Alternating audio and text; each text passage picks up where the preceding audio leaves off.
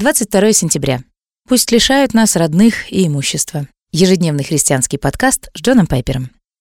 Вспомните прежние дни ваши, когда вы, бывшие просвещены, выдержали великий подвиг страданий, то сами среди поношений и скорбей служа зрелищем для других, то принимая участие в других, находящихся в таком же состоянии.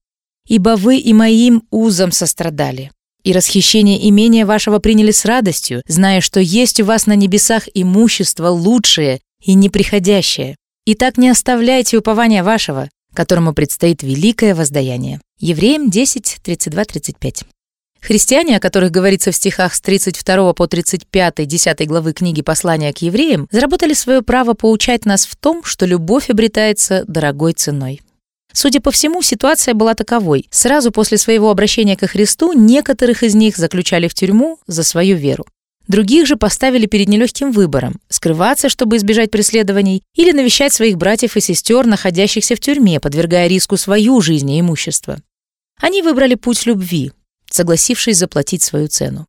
«Ибо вы и моим узом сострадали, и расхищение имения вашего приняли с радостью, зная, что есть у вас на небесах имущество лучшее и неприходящее». Как вы думаете, что они при этом потеряли? Ничего. Взамен расхищенного имущества они приобрели радость, и утрату того, что имели, они приняли с радостью. С одной стороны, они отвергли себя, заплатив свою цену по-настоящему и в полной мере, но с другой стороны, этого не произошло, потому что они выбрали путь радости. Не вызывает сомнений, что эти христиане стремились служить своим братьям в тюрьме не в меньшей степени, чем македонские христиане. Смотрите 2 Коринфянам 8, 1, 9. Старавшиеся помогать нищим святым в Иерусалиме. Их радость в Боге переполняла их любовью к другим людям. Поэтому, когда они смотрели на свою жизнь, то говорили «Ибо милость твоя лучше, нежели жизнь». Смотрите Псалом 62, стих 4.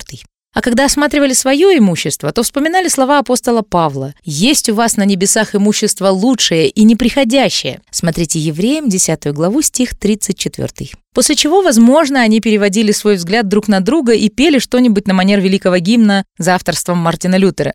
«Пусть лишают нас родных и имущества, смертной жизни и тела. Пусть.